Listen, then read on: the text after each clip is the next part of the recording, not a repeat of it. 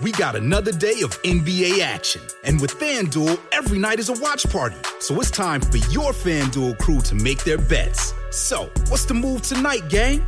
You know that new customers who bet $5 get $200 back in bonus bets if you win. Woo-hoo, we're heating up, fam. Bet all the stars with all your friends and make every moment more only on FanDuel. New customers bet $5, get $200 back in bonus bets if you win. Make every moment more with FanDuel. It goes down in the DM. It go down. It go down in the DM. 21 plus and present in Virginia. First online real money wager only. $10 first deposit required. Bonus issued is non-withdrawable bonus vest that expires seven days after receipt. See full terms at fanduel.com slash sportsbook. Gambling problem? Call 1-800-GAMBLER.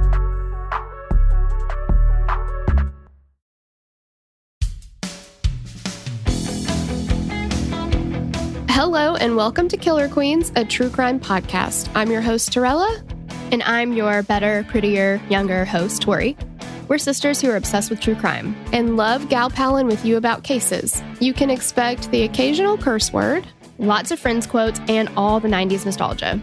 To get in on the conversation, check us out at killerqueenspodcast.com. You can also find us on Instagram and Facebook at Killer Queens Podcast, and we're on YouTube at Killer Queens, a true crime podcast. Okay, y'all, grab your Capri Suns or your Surge and let's talk about some true crime. Hey. Hey, guys. I almost did the hey, hey, hey, and then I was like, I better not do that. But in I'll a way, I you just did. Yeah. Yeah. I mean, you, you brought it up, so. It's it's tough stuff. It's like I don't know if there's like an online course on how to like just start, just open your podcast because I'm not good at it. Well, and I do feel like that burden falls on you. I don't know why. Yeah. Yeah, It does though, doesn't it? it does. It always does. Yes. Always does. Yeah. I do have a really funny story that relates to this case. Hmm. Okay, ready? Okay. So this morning, I was driving back from dropping my kids off. And all of a sudden, and I'm like listening to interviews of, you know, Ted Kaczynski and whatever. And all of a sudden, I hear this beeping. It's really like quiet, but finally, I'm like, oh, I hear that. And at first, I thought it was like a squeak of like something on my wheel or something, you know? I was like, Or maybe a squirrel. could be a squirrel.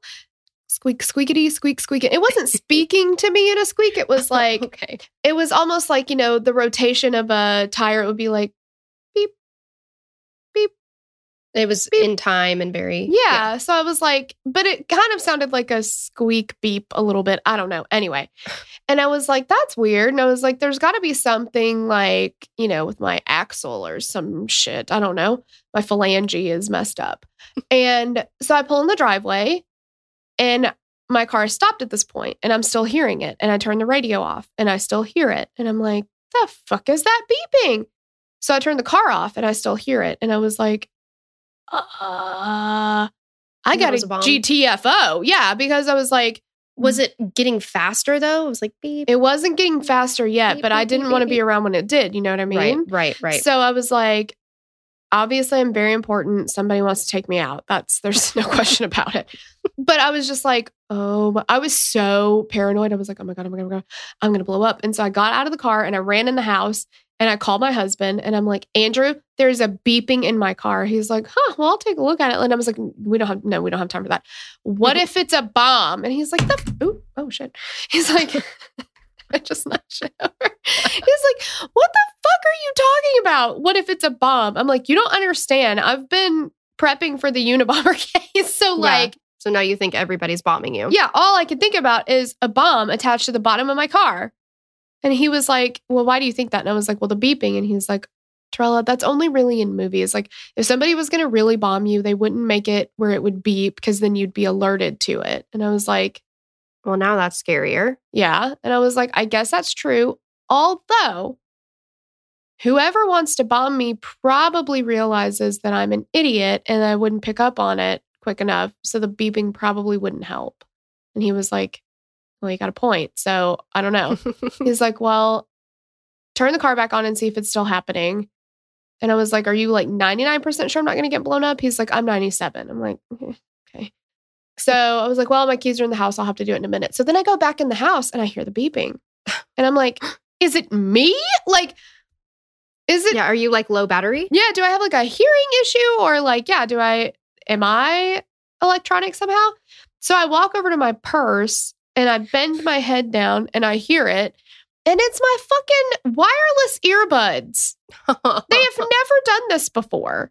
Why were they beeping? They weren't being connected to anything, or they're I don't low battery. know. something? Yeah. Well, I had just charged them because they had low battery yesterday and died on me. But yeah, I don't know. So anyway, it was like this very like low, like it wasn't like low as in low volume. It was just like beep, beep, beep. I was like, what is it? But it was my freaking headphones. So I texted him and I was like, call the bomb squad off. Like, it's just my headphones. And he sent me a gift that was like, wow. And I was like, hey, you research Unabomber and see if some random beeping doesn't freak you out. Right. He's like, dude, that's why I can't listen to that shit. Makes me go down a rabbit hole. I was really scared. My heart was like beating Well, it was like beating. it was like beating like fast. Um, this is we're now back in middle school days where you would read Lurlene McDaniel books, and after you read every whichever one you were reading, you had that disease. yeah. Well, okay, but I bruise really easily.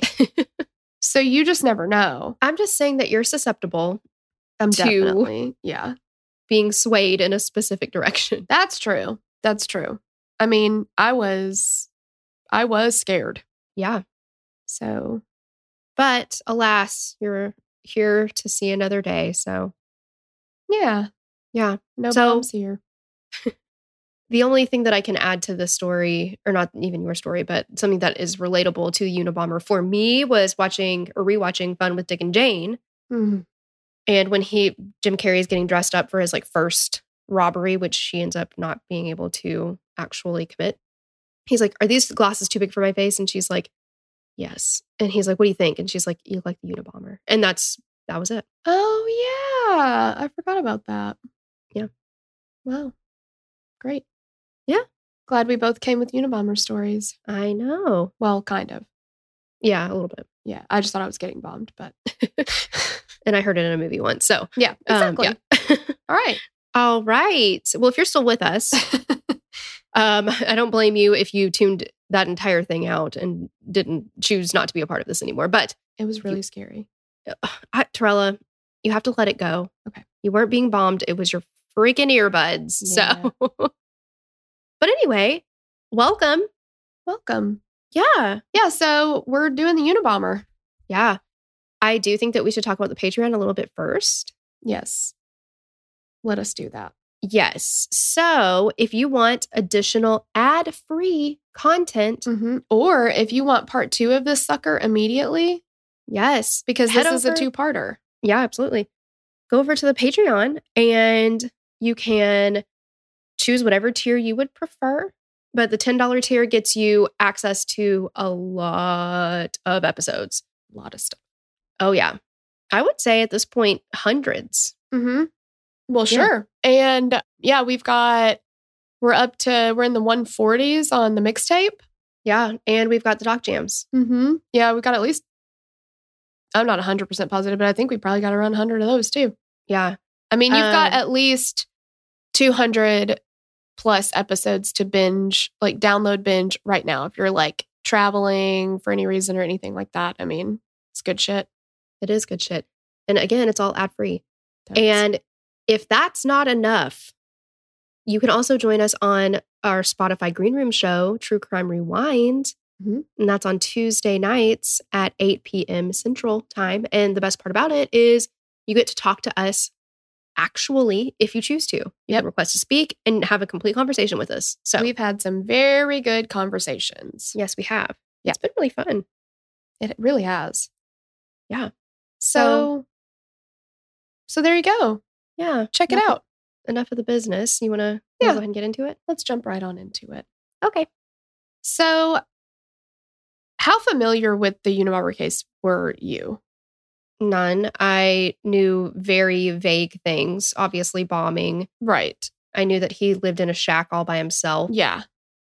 I never really did a lot of research on this case before this. So it was one that, like, you know, you have general information about, but Hmm. yeah. So we've learned a lot, that's for sure. But uh, we'll give you a little overview in case you, like us, were not super familiar with it. Well, I think first we should do trigger warnings. Oh, yes. Go ahead and do that. Yeah. Yeah. So here are some things that you are going to hear us discuss. It's going to be bombs, gore, murder, death. If any of that kind of stuff does not sit well with you, no worries. We'll catch you on the, you know, after Next these two case. episodes. Yeah, Yeah. next case. And thank you to Christian Loy for requesting the case. Yes. And thanks to Madison for writing it up. Yeah. So now we can do an overview. now. Okay. On April 3rd, 1996, three men approached a secluded cabin in Lincoln, Montana. The owner, 53 year old Ted Kaczynski, opened the door and was quickly apprehended by the FBI. The agents celebrated the fact that they'd finally caught him. They'd finally caught the Unabomber, the subject of the largest manhunt in the history of the United States. It was estimated to cost approximately $50 million. And Fitzy, uh, Jim Fitzgerald, who was the profiler on this case, hmm he said that that investigation cost more, like just for this one, than all the investigations into all the serial killers they'd ever done before that combined. That's insane. Crazy. But he was a man who terrorized the United States beginning in 1978. Through 17 years, Kaczynski had mailed or placed 16 bombs, injuring 23 people and killing three. He was finally caught when his own brother noted similarities in his uh, letters to him. So, like Ted had written letters to his brother, and the manifesto that the Unabomber had published by the Washington Post. Kaczynski became a cultural icon with people wearing his suspect sketch on printed t shirts. Perfect. Many people agreed with his theories and ideas regarding technology's toxic effect on society. After being caught, Kaczynski said that he wanted revenge to get back at the system. Whatever. Still, no one could understand what made a man murder three people and attempt the murder of countless others. Was he insane or was he simply a man who feared the death of society and wanted to get his ideas heard? If he just waited, technology would catch up with him and he could go on YouTube like Sherry Shriner. Exactly. And have a very, very, very, very successful YouTube channel. Exactly. Yeah. Like, Because there are people out there that want to hear this kind of stuff. But let's talk about who the Unabomber is. Mhm. Theodore John Kaczynski, better known as Ted, was born on May 22nd, 1942, in Chicago, Illinois, as the oldest child to Wanda and Theodore. I love the name Wanda. Maybe it's my love for Fairly Odd Parents or something, but I think that it's a, a great name. I Hmm. love it. I also love Wanda Sykes. Well, absolutely. She's funny. I thought you were going to say you love the name Theodore, which I think is cute, except for Ted Kaczynski. Uh, Well, that's where I had the problem, but I do love Alvin and the Chipmunks. Mm. And there's Alvin, Alvin, Simon, and Simon, Theodore. Doot, doot. I listen to a shit ton of the Chipmunks with my kids. They love Alvin and the Chipmunks. Do you regret showing Yes, them? 100%. Every day I regret it. Yes. Okay. Yeah. I feel for you. I do. yeah. As humans, we're naturally driven by the search for better. But when it comes to hiring, the best way to search for a candidate isn't to search at all. Don't search, match with Indeed. When I was looking to hire someone, it was so slow and overwhelming. I wish I had used Indeed. If you need to hire, you need Indeed. Indeed is your matching and hiring platform with over 350 million global monthly visitors, according to Indeed data, and a matching engine that helps you find quality candidates fast. Ditch the busy work. Use Indeed for scheduling, screening, and messaging so you can connect with candidates faster. And Indeed doesn't just help you hire faster. 93% of employers agree Indeed delivers the highest quality matches compared to other job sites, according to a recent Indeed survey. And listeners of this show will get a $75 sponsored job credit to get your jobs more visibility at Indeed.com slash podcast. That's Indeed.com slash podcast. Terms and conditions apply.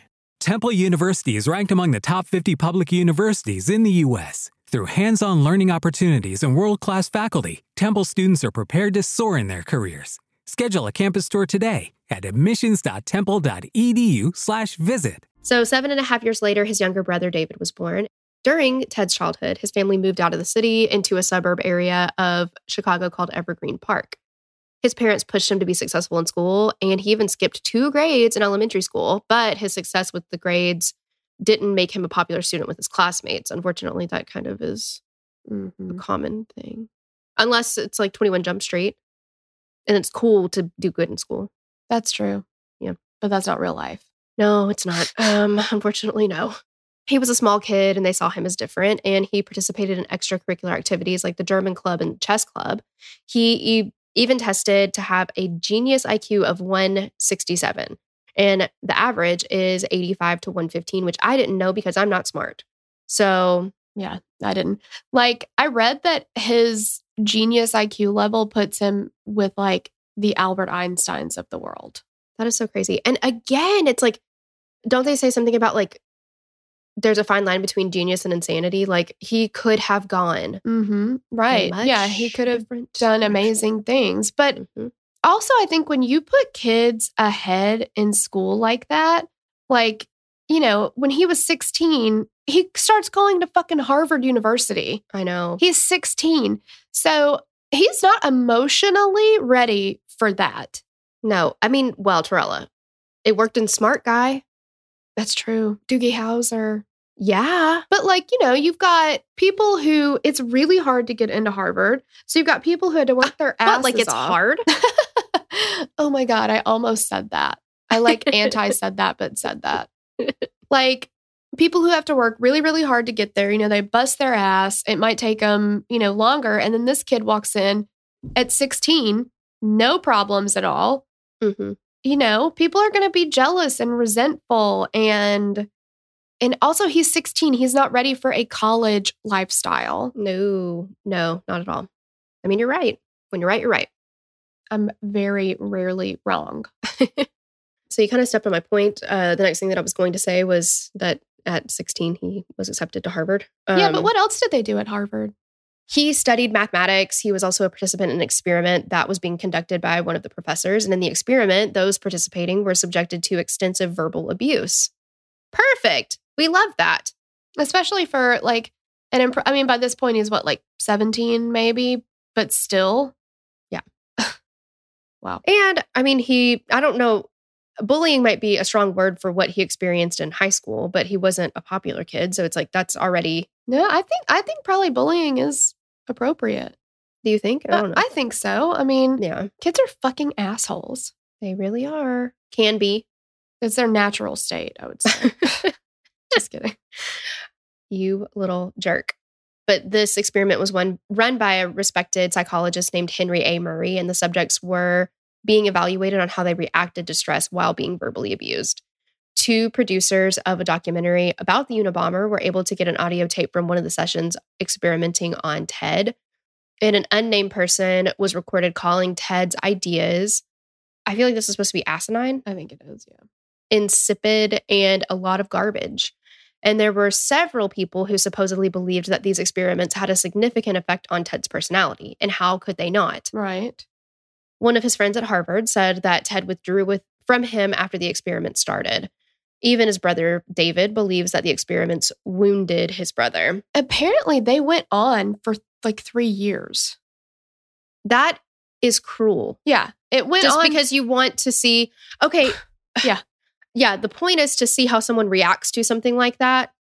Are you going to provide therapy for somebody after putting them through this? Yeah. Because Yeah, it's really even for, you know, the kids that were of age, you know, they're still kids. yeah, I mean, there's again a reason you shouldn't be able to. You can't even rent a car until you're 25. Yeah. because you can't make the right choices. Exactly. And like it's not like they were just like, you know, hey, you look stupid in that shirt or whatever, which obviously is still not nice, but like they had them write an essay which detailed everything that they hold sacred. So like your core belief system, Mhm, what is your foundation? And then that's what they used to rip them apart. mhm. Like for somebody who's 17, 18, who's already been, you know, bullied, has never felt like he fit in, and you're being subjected to this kind of abuse for an extended period of time. I mean, I know it's not like, you know, three years straight, but like over the course of a couple of years, he has to go in and do these like sessions or whatever. What Mhm. the, I just, you know, and it seems like the university just let this guy do whatever he wanted to do. Yeah. No regulations, no nothing. Just I mean, it was the 60s. yeah, exactly. Ugh. And especially, you know, men at that time, boys, whatever, you're not supposed to be able to hurt their feelings. They're supposed to be tough. Mm-hmm. It's just But I mean, this it really affected Ted. yeah. In 1962, Ted graduated from Harvard with an undergraduate degree in mathematics, and he entered a graduate program at the University of Michigan. He assisted with teaching classes and working on his dissertation, which was praised by many others in his field. He earned a graduate degree and a doctoral degree in mathematics and left Michigan in 1967 and headed west to begin teaching at the University of California Berkeley.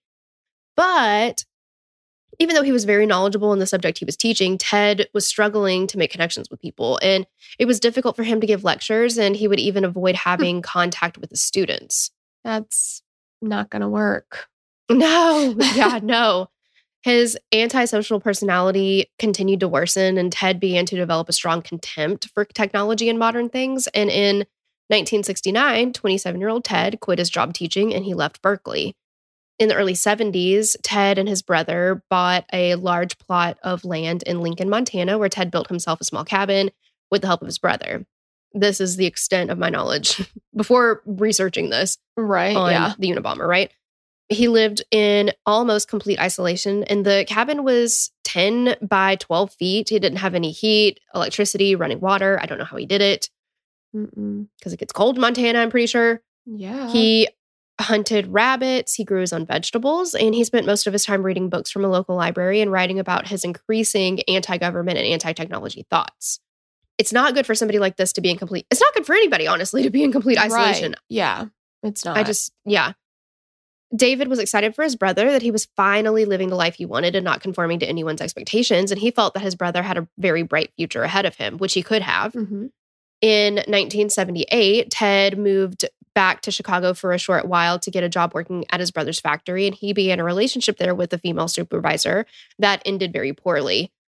Angry at her, Ted wrote several inappropriate poems about her and was eventually fired by his own brother. Can't do that, Ted. It's not fair. Can't do that. Not long after, Ted left Chicago and moved back to his cabin in Montana. I would fire your ass in a heartbeat. I'm surprised you haven't already. I know. Sometimes I just dream about it. Just well, kidding. the day's not over yet, you know. you so haven't written any inappropriate poems about me yet. So that you know. that's true. Once I find them, your ass is grass. what? It, oh God, I'm trying to think of the '70s show. Die away from me. oh, yeah. Remember his little uh, limerick or whatever. Yeah. Yeah. Fly away from me. Okay. So Madison titled this section Can't Say Bomb on an Airplane. And I love it. yes, Bomb, bomb, bomb, bomb, bomb, bomb. As humans, we're naturally driven by the search for better. But when it comes to hiring, the best way to search for a candidate isn't to search at all. Don't search, match with Indeed. When I was looking to hire someone, it was so slow and overwhelming. I wish I had used Indeed. If you need to hire, you need Indeed. Indeed is your matching and hiring platform with over 350 million global monthly visitors, according to Indeed data, and a matching engine that helps you find quality candidates fast. Ditch the busy work. Use Indeed for scheduling, screening, and messaging so you can connect with candidates faster. And Indeed doesn't just help you hire faster. 93% of employers agree Indeed delivers the highest quality matches compared to other job sites, according to a recent Indeed survey. And listeners of this show will get a $75 sponsored job credit to get your jobs more visibility at Indeed.com slash podcast. That's Indeed.com slash podcast. Terms and conditions apply. If you own a vehicle with less than 200,000 miles and have an auto warranty about to expire or no warranty coverage at all, listen up. CarShield has a low-cost month-to-month vehicle protection plan that covers more parts than ever. Visit carshield.com/audio to find out how you could pay almost nothing for covered auto repairs. Drivers who activate this vehicle protection today will also receive free roadside assistance, free towing, and car rental options at no additional cost. Get your free quote today at carshield.com/audio. That's carshield.com/audio. As humans, we're naturally driven by the search for better. But when it comes to hiring, the best way to search for a candidate isn't to search at all. Don't search, match with Indeed. When I was looking to hire someone, it was so slow and overwhelming. I wish I had used Indeed. If you need to hire, you need Indeed. Indeed is your matching and hiring platform with over 350 million global monthly visitors, according to Indeed data, and a matching engine that helps you find quality candidates fast. Ditch the busy work. Use Indeed for scheduling, screening, and messaging so you can connect with candidates faster. And Indeed doesn't just help you hire faster. 93% of employers agree Indeed delivers the highest quality matches compared to other job sites, according to a recent Indeed survey. And listeners of this show will get a $75 sponsored job credit to get your jobs more visibility at Indeed.com slash podcast. That's Indeed.com slash podcast. Terms and conditions apply. On May 25th, 1978, a package wrapped in a brown paper bag was found on the campus of the University of Illinois Chicago. The return address on the package belonged to Professor Buckley Crist Jr., who taught at the nearby Northwestern University. School officials returned the package to the professor, but he didn't recognize it. He's like, okay, it says return return to sender. I'm the sender. Mhm. I did not send this package. So WTF. And he called security, and the package exploded upon opening and injured the security officer. And thank goodness he was only injured. I know. On May 9th, 1979, a student at Northwestern University found a box inside of a room that looked like a present. When he opened it, it exploded, injuring him. On November 15th of that same year, a bomb exploded on the American Airlines Flight 444 that was headed from Chicago to Washington, D.C. Fortunately, the bomb didn't work as it was intended, and the plane landed safely, but multiple passengers were treated for smoke inhalation. Guess what, Ted? If you try to bomb a commercial airline, that's a federal offense. Yeah, now you've just stepped up into the big leagues. Yeah, you cannot. You can't say bomb on an You airplane. cannot Sure say can't. bomb on an airplane. No. you cannot bomb an airplane. No. It's, at the very least, it's very frowned upon. Well, exactly. And you know what? I don't mean to come at Ted. Actually, yes, I do. Yeah. Come in. You sure can't bomb an airplane with a faulty fucking bomb, you stupid idiot. Thank God it, it didn't. Yeah. But I'm just saying. yeah, like, but I mean, you would think like for how smart he was, there were some like just dumb mistakes that he would make where he would Mhm. like just not take certain things into account. Like one of the bombs that he, you know, tried to send that first one he tried to send in the mail, it was too big to fit in the mail. So like people had to hand deliver it to him. And it's just like, hello. like, Right. I do wonder if maybe he wanted it to happen very quickly. So, you know, when you're rushing, you don't think Yeah. about certain things. But Yeah. also, even though he's book smart, doesn't mean he's common sense smart. exactly. Who knows? Yeah. He probably doesn't like the postal service either.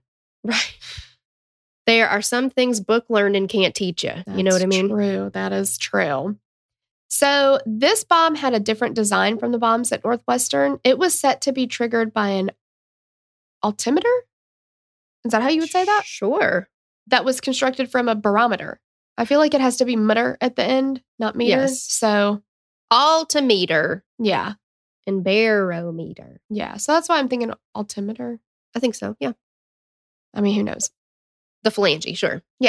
When the plane reached a certain altitude, it would cause an explosion. And it was later determined that the package was inside the cargo area of the plane and had been mailed from Elgin, Illinois. I don't know how to say that either.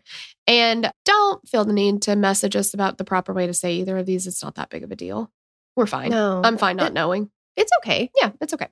At this point, all of these bombings were being treated as separate incidents. To the public's knowledge, law enforcement had not connected them or attributed them to one person. On June 3rd, 1980, Percy Wood, the president of the United Airlines, of the United Airlines, of United Airlines, received a mailed letter. I You're felt, such an old lady. I know, I know, the Kroger's. Yeah. the Walmart. Yeah. Mm-hmm. The letter was signed Enoch W. Fisher and said that he would soon be mailed a book of social significance. One week later, June 10th, a package arrived for Wood. It contained a copy of the book Ice Brothers by Sloan Wilson. And when he opened the book, it exploded. The book had been hollowed out and a bomb placed inside. Wood was injured but did survive. The FBI was contacted by postal inspectors regarding the bombing. And the FBI opened a case file titled Unabomb, no B at the end at this Mhm. point. And the UN referred to the university bombings. The A referenced the airline bombing. And by this point, investigators had begun to notice design similarities between the Flight 444 bombing and the bomb that was sent to Percy Wood. So they're at this point connecting them all together. So it started as like the case was Unabomb, and then the media kind of just turned it into the Unabomber because it sounded better. It does. Yeah, it does. And I also um listened to the Generation Why episode and they said that at first they were calling this I think it was like the junkyard bomber or something like that because the first bombs like they couldn't, you know, attribute any pieces to like manufacturers or anything it just it was all scrap stuff put together mm-hmm. as bombs. So they called him the junkyard bomber and then when they the FBI opened this case it they dropped that and picked up the Unabomber. I kind of like the junkyard bomb. I kind of do too. Yeah. The garbage can I piece know. of crap. yeah, I feel like there should be something like it should never be a cool name. It should be like no, because Unabomber kind of sounds cool. yeah, dirty trash can full of poop bomber. Yeah, exactly. Yeah. um, I will say though, while I was researching and watching things on this, I was like, how does a pipe bomb work? And then I was like, maybe I'll go- no, do not Google it. Well, it's almost Christmas and I wasn't sure what to get you. Maybe I'll get you the anarchist cookbook. I You can know. find out. I don't want to know how to make one. I just really want to know, like, I want somebody to explain to me how it works because I know with a pipe bomb, isn't it like a bunch of little pieces and then they just like, it's just shrapnel coming at you, No idea. right? Right. See? I don't know. It's got a pipe, I guess. Yeah, right. Like, I don't understand And then it. I just want to know explosive powder. How it works, Yeah. but I don't want to. I don't want to get flagged by the government for wondering. Well, you've just you've said too much and I've already sent something out. I'm like, you need to watch this bitch. Ugh. She's researching bomb making. I couldn't make one even if I had a kit. Be like, I don't get which piece goes where. Forget it. no, Yeah. no. Yeah. Well, and of course, okay. So Ted hates technology. Therefore, he is not using anything that's technologically sophisticated. Mm-mm. And like his wood was low quality, everything was homemade. It all it was messy. yeah, it was just messy. It just was not like well done. And again, you've got somebody who is so fucking smart, but he refuses to allow technology into his life, which probably could have helped him make better bombs, which thank goodness he didn't because they're not killing people yet. Exactly. But still, it just, you know, low quality stuff. and that would not help the profilers, e- even if you know. Mm-hmm. Right. I don't. Was profiling even a thing back then? Somewhat, yeah. Yeah, right. But it's. I'm guessing that they would think it was more of like a. um Why can't I think of his name from Evil Genius? Mm. Bob Oh gosh. Rothstein. Yes, Bill Rothstein. Bill Rothstein. Yeah.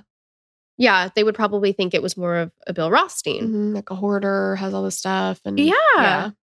Who's just, yeah, run the mill. I mean, Rothstein was smart too, but I'm not saying Not he wasn't, but yeah. yeah.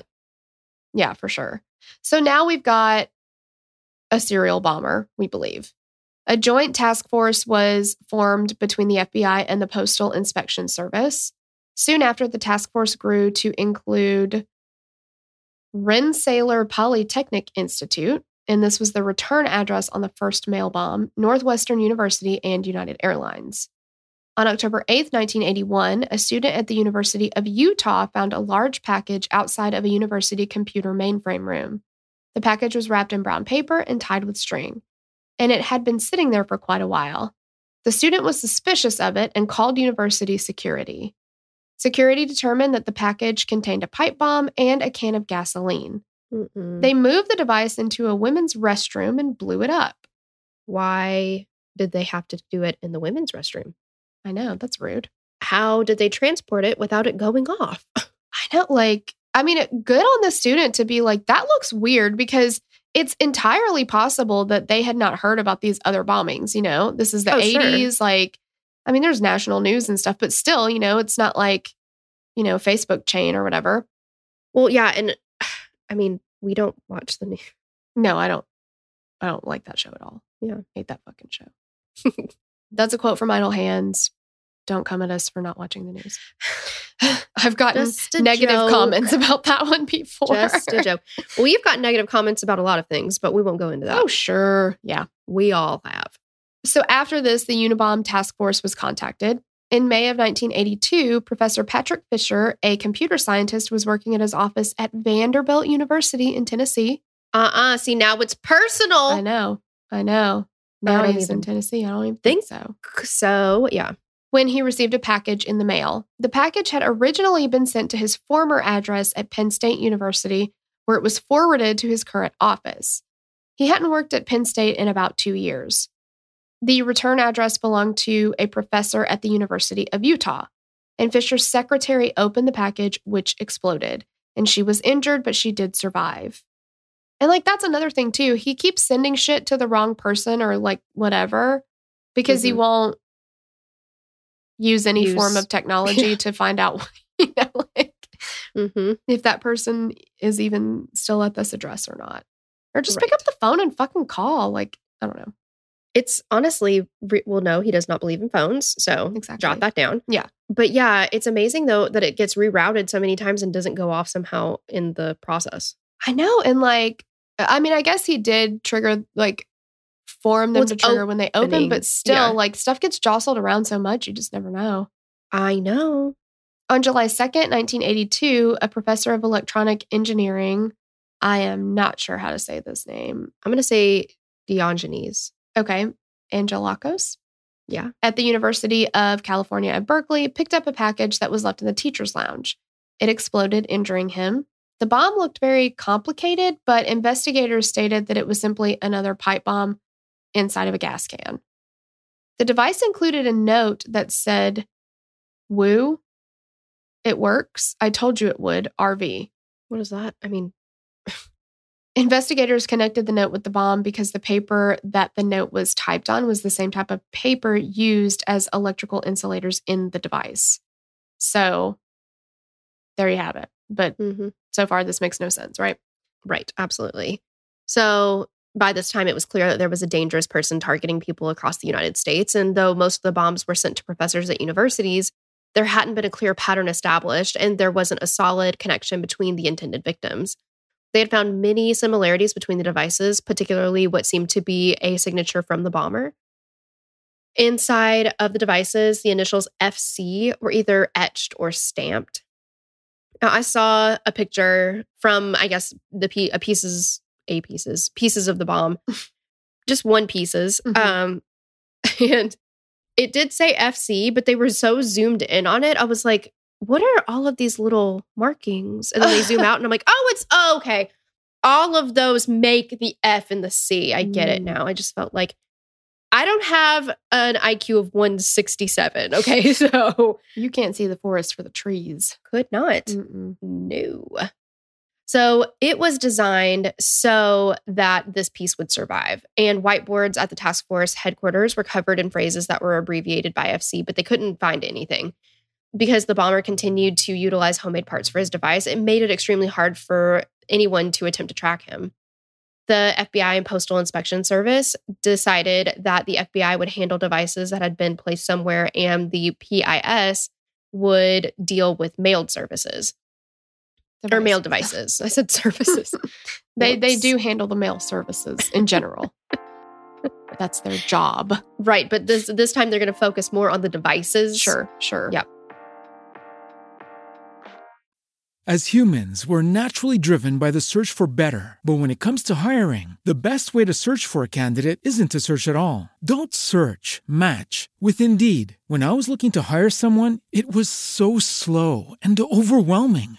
I wish I had used Indeed. If you need to hire, you need Indeed. Indeed is your matching and hiring platform with over 350 million global monthly visitors, according to Indeed data, and a matching engine that helps you find quality candidates fast. Ditch the busy work. Use Indeed for scheduling, screening, and messaging so you can connect with candidates faster. And Indeed doesn't just help you hire faster. 93% of employers agree Indeed delivers the highest quality matches compared to other job sites. according to a recent Indeed survey. And listeners of this show will get a $75 sponsored job credit to get your jobs more visibility at Indeed.com slash podcast. That's Indeed.com slash podcast. Terms and conditions apply.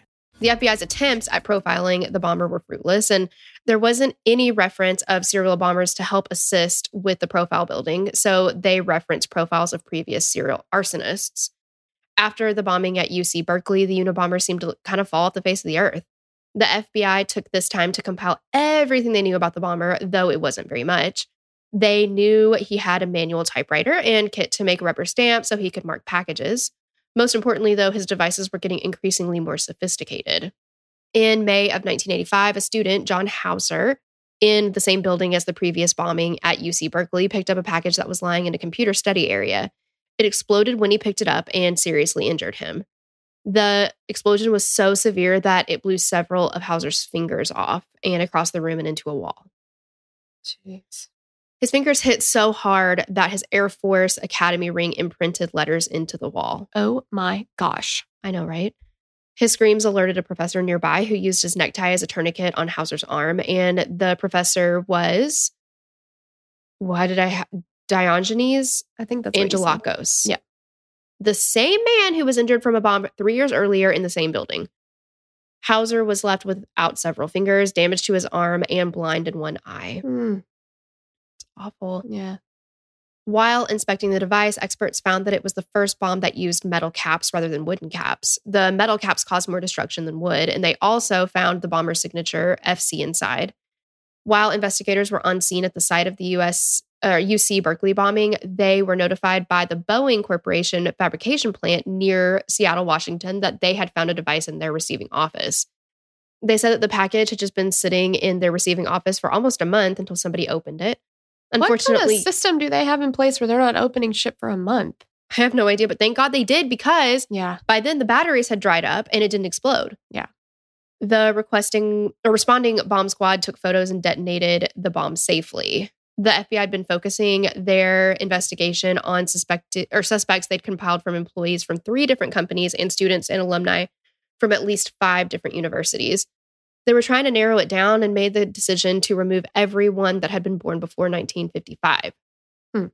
They remained very cautious about releasing any information they had to the public. In November of 1985 in Ann Arbor, Michigan, Professor James McConnell received a package along with a letter in the mail. The letter said that was said to be from Ralph Kloppenburg, who was a PhD candidate at the University of Utah. In the letter, it said that he wanted the professor to review his enclosed the- thesis, paying special attention to chapters 11 and 12. His student assistant, Nicholas Suino, Sure. opened the package and was injured when it exploded. Coincidentally, after mentioning chapters 11 and 12, the package had been mailed on November 12th. 11, 12. I know. OMG. Ah. Less than a month later, on December 11th, That's 12, 1985. 11. Oh my God. It It is. is. 38 year old Hugh Scrutton, the manager of a computer rental store, picked up a package in the parking lot of the strip mall where his store was in Sacramento, California. The package exploded, killing him. Mm. Scrutton was the Unabomber's first fatality. Investigators began utilizing professor- professionals to help with victimization and attempting to figure out why the bomber was choosing the individuals he chose. Profilers continued to place the Unabomber as a white male between the ages of 35 and 45 years old, that likely he was from or around the Chicago area. They also knew that this person had to have been in Chicago, Salt Lake City, and Northern California since bombs had been sent or placed in these locations. On February 20th, 1987, an employee at a computer store in Salt Lake City noticed some movement outside of the window of the store. She briefly made eye contact with a man before he looked away, sitting down a small piece of wood on the ground and walking away.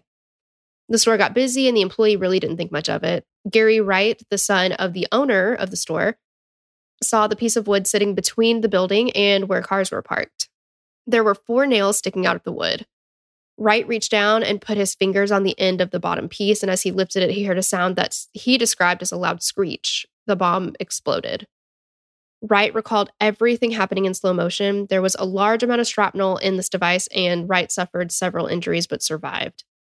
The bomb had detonated and hurt someone, but finally there was a witness. Oh my gosh. And this is where he's starting to add like a lot more shrapnel. He's putting Mhm. stronger pieces into place. He's he's looking to cause fatalities. Absolutely. Yeah. There's just- up in the ante. yeah. Mhm. Investigators immediately brought the witness from the computer store to meet with a sketch artist. This is when the infamous first sketch of the Unabomber was created. He was described as a white male in his late 20s. He was wearing a hoodie with the hood pulled up and a pair of aviator sunglasses over his eyes. He had a mustache and his hair was reddish blonde. The witness estimated him to be approximately 5'10. The FBI immediately released the sketch and hoped that someone would recognize the man with a hood over his head and aviator sunglasses covering his whole face. I've seen people like that though. So That's true. Yeah. Yeah. After this, the Unabomber went silent again.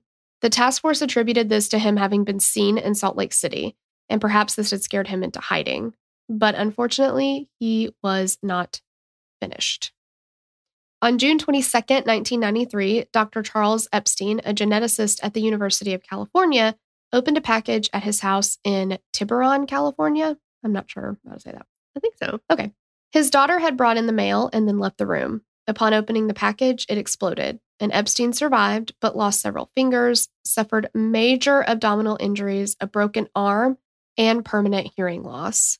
This is so cruel. It really so- is. And, like, Ugh. No regard for, I mean, obviously, he doesn't care if people die, but like, you know, people's children, bring, you mm-hmm. know, will bring in the mail. Like, if the kids walk with me down to the mailbox, I let them, you know, each carry some. Like, well, I remember that being really exciting to go check the mail. Yeah, they freaking love that shit. It's like so terrifying because you get something in the mail and like even if you didn't necessarily order something, it can be like a fun surprise. Like, ooh, I didn't know I was getting a package. Like, just Mhm. because you weren't expecting a package isn't concerning necessarily, you know? Right, absolutely. I mean, somebody can like I got a very nice throw blanket that I'm using right this very second from my little nephew Ben Mhm, mhm. just as a gift, and Mhm. I wasn't expecting it. yeah, I mean, it was your birthday, but still. I still wasn't expecting it because I was like, when did I order this? Uh huh. Yeah. And I could not. Yeah. yeah. I mean, it's just, you never know. It's so scary. Mhm. It is. It's cruel. Just no, no regard for human life at all. No, not at all. And imagine the excitement of going to the mailbox and getting a zoo book and then opening it and it Oh. like blasts you right in the face. Like that's it's, it takes fingers off. Uh-huh. I mean, it killed some one person already. Yeah, how traumatic too for like, especially young people, like seeing their parents get blown up. Uh, yeah. Like, okay, well, I'm never checking the fucking mail again. Right. My God. Two days later, a computer scientist at Yale University, Professor David Gelernter, Gelernter, Sure. okay, opened a similar package that he'd received in the mail at his office in New Haven, Connecticut. The package exploded, blowing off several of his fingers, but he did also survive. Both of these packages had been mailed from Sacramento, California, six days earlier. After a six year hiatus, the Unabomber had returned, and this brought new life into the case. The FBI made the decision to closely review each bombing again. They were assigned to pick a partner in the task force so that they could bounce ideas off of each other. Special Agent Terry Turchie was asked to take over the lead of the Unabomber case. A computer consultant was hired to clean up and compile all the data they had collected over the years. They made a file titled Unabomb Known Facts, Fiction, and Theory. They routinely added, deleted, and edited information in this as they investigated and assessed. And most importantly, Turchie felt they needed to have another look at the bomber himself, which included a fresh, updated profile. He asked Special Agent Kathleen Puckett to tackle it. Puckett was part of the counterintelligence team and working toward her PhD in clinical psychology. Doesn't sound like she has her PhD, though. You know, she's working towards it. So, not qualified is what I'm hearing. I'm just kidding. Well, you know that women who are going to get a, any kind of degree takes them longer because smaller brains. But also, that makes them read books, and we don't want them doing that. Oh no, I've been reading, reading.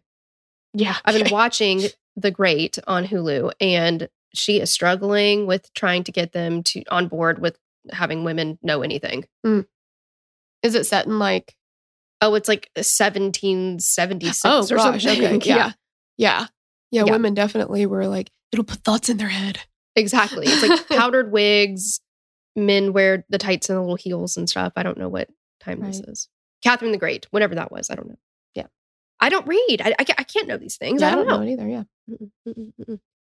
So, unfortunately, there was not much information available to help build the profile of the Unabomber.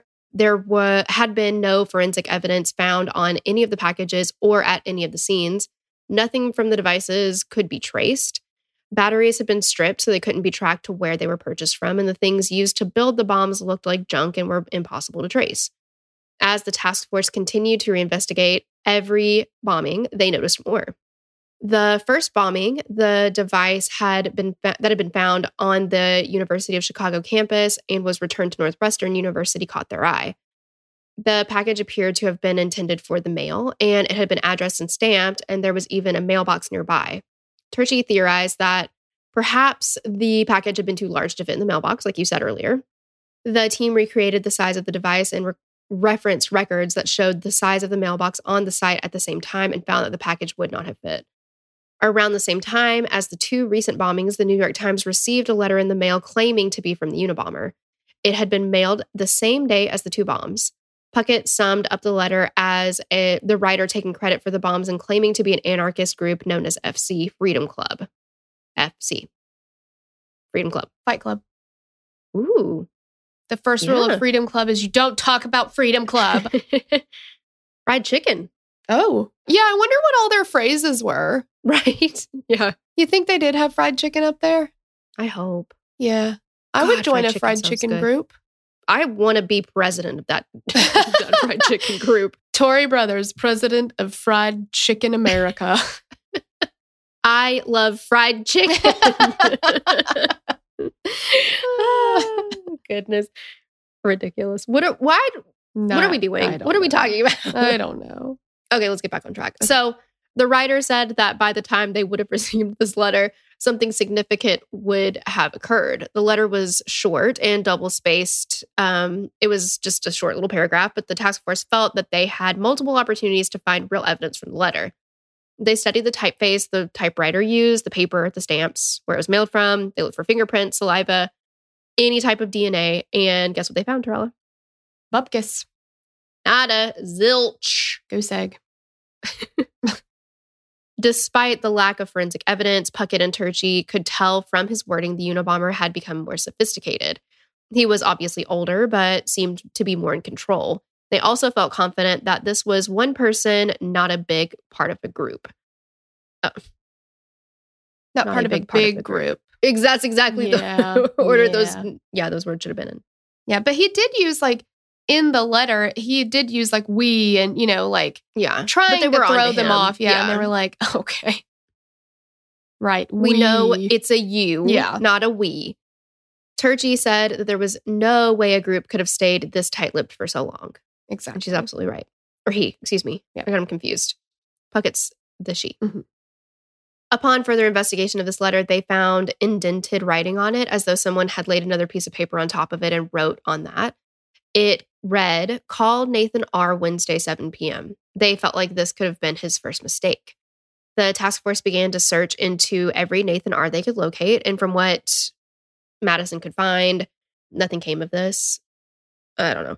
But this didn't produce any leads, unfortunately. So Well, I mean, Nathan R. and you've got the entire world. yeah, exactly. Like even if you're honed in on just the United States of America, there's got to be like at least four or five Nathan R's, at least. Well, but he's trying to trip people up so much. I mean, Uh huh.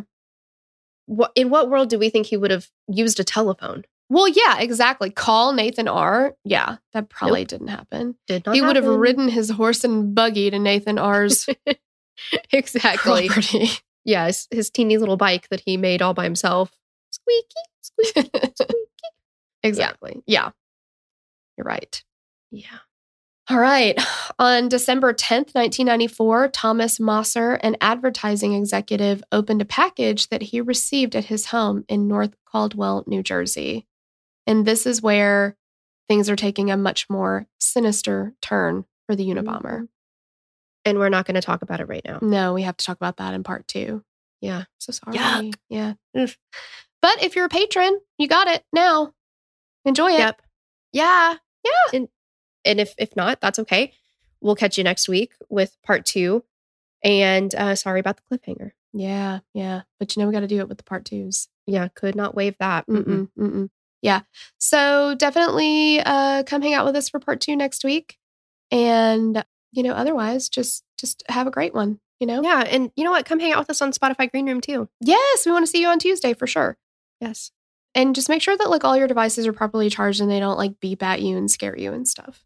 Exactly. Yes. Yeah. That's important. And don't just be careful when opening mysterious packages. my gosh, I know. Now I'm like nervous because I'm ordering like a lot of Amazon shit right now because we're recording this in November. So we're prepping for Christmas. And like, you know, I mean, I already had the headphone scare this morning. So Yeah. I mean, I don't know how you're going to recover from that one. I know. Exactly. But guys, just stay safe out there. Yeah. And thank you so much for listening. And we'll catch you next week. Bye. Bye. We'd love to hear your thoughts on this case. Connect with us on Instagram or Facebook to continue the conversation. Thanks for listening. And we will meet you back here next week. Bye. The theme song for the show is created and composed by Stephen Toby. You can find more of Stephen's work on SoundCloud. Our logo was created by Sloan Williams of Sophisticated Crayon. You can find more of her work on Etsy. Visit us at killerqueenspodcast.com for merch and other info about the show.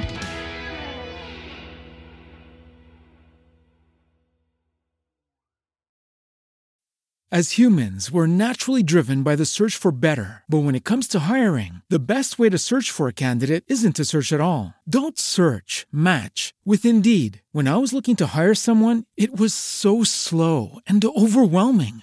I wish I had used Indeed. If you need to hire, you need Indeed. Indeed is your matching and hiring platform with over 350 million global monthly visitors, according to Indeed data, and a matching engine that helps you find quality candidates fast. Ditch the busy work. Use Indeed for scheduling, screening, and messaging so you can connect with candidates faster. And Indeed doesn't just help you hire faster. 93% of employers agree Indeed delivers the highest quality matches compared to other job sites, according to a recent Indeed survey. And listeners of this show will get a $75 sponsored job credit to get your jobs more visibility at Indeed.com slash podcast. That's Indeed.com slash podcast. Terms and conditions apply.